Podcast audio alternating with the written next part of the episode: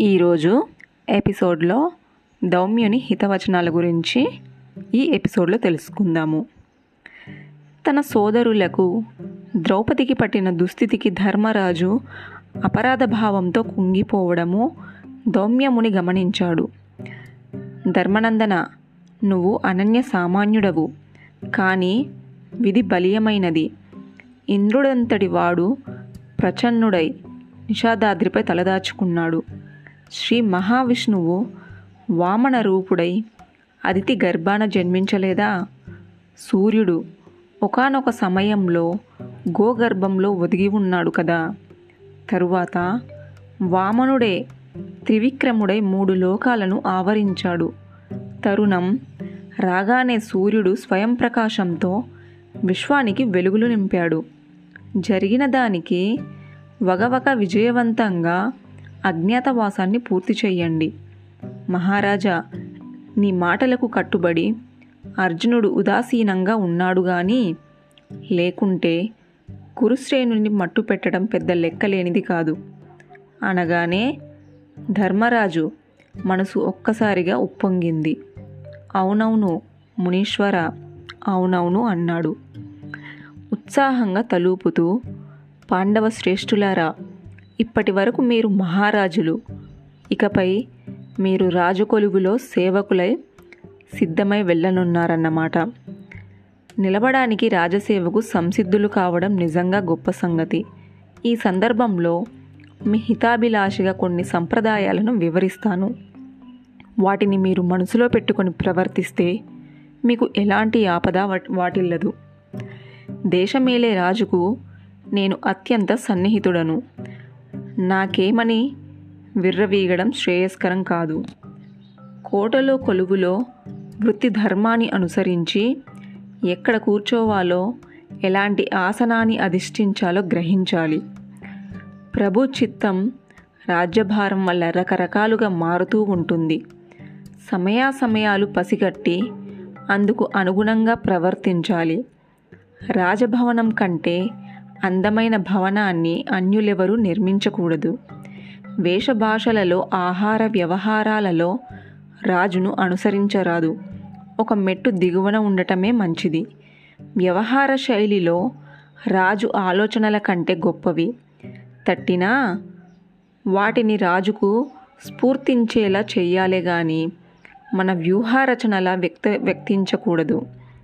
రాజధరణ దానివల్ల అధికారము గౌరవము ధనము లభించినప్పుడు వాటిని అదునుగా తీసుకొని మిగిలిన వారికి దౌర్జన్యం చేయడము ముప్ప తెచ్చి పెడుతుంది ప్రభువుకి ఎదురుగా లేదా వెనుక నిలబ నిలబడకూడదు. పాఠశాలలో మాత్రమే ఉండాలి.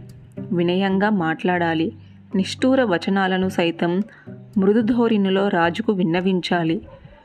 క్రోధంలో రాజు తన మన చూడనని గుర్తిరగాలి. ప్రభువు ప్రభూతలకు సంబంధించిన రహస్యాలను పొక్కనీయకూడదు. బయటవారి కుట్రలు తక్షణం రాజుకి అందించాలి. అంతఃపుర స్త్రీలతో పరిచారికలతో మితిమీరిన చనువు పనికిరాదు. అపురూపమైన వస్తు వాహనాలు ఏలిన వారు బహుకరిస్తేనే రాజశ్రీతులు స్వీకరించి వినియోగించాలి. రాజుగారి పొగడతకు అతిగా పొంగి పోకూడదు. పొగడతలకి తెగడతలకి కుంగిపోకూడదు. ప్రభువు అప్పగించిన బాధ్యతలన్నీ అవరోధాలు వచ్చిన సకాలంలో నిర్వర్తించడానికి కృషి చేయాలి మాటల్లో శరీర కదలికలో వినయం వందనం ముట్టిపడాలి. శత్రువులు వారి గూఢచారులు రాజ తిరస్కృతులు దురాచోళనపారులు వీరికి దూరంగా ఉండాలి. భటులు ఎప్పుడు అప్రమత్తమై తన జీవన శైలి రాజదృష్టితో పడకుండా కాపాడుకోవాలి. రాజు మంచివాడే కావచ్చు కానీ అంతులేని అధికారం వల్ల సంక్రమించే లక్షణాలు కొన్ని ఉంటాయి. నేను అనుభవంతో చేసిన సూచనలను పాటించండి. మీరు ఆడుతూ పాడుతూ అజ్ఞాత కాలాన్ని అవలీలలుగా అధిగమించగలరు అంటూ దీవించాడు దౌమ్య మహర్షి సోదరులు మహర్షికి పాదాభివందనం చేసి కృతజ్ఞతలు తెలుపుకున్నారు. దౌమ్యముని మంగళ వైదిక మంత్రాలు పఠిస్తుండగా పాండవులు పా పాంచాలు ముందుకు సాగారు.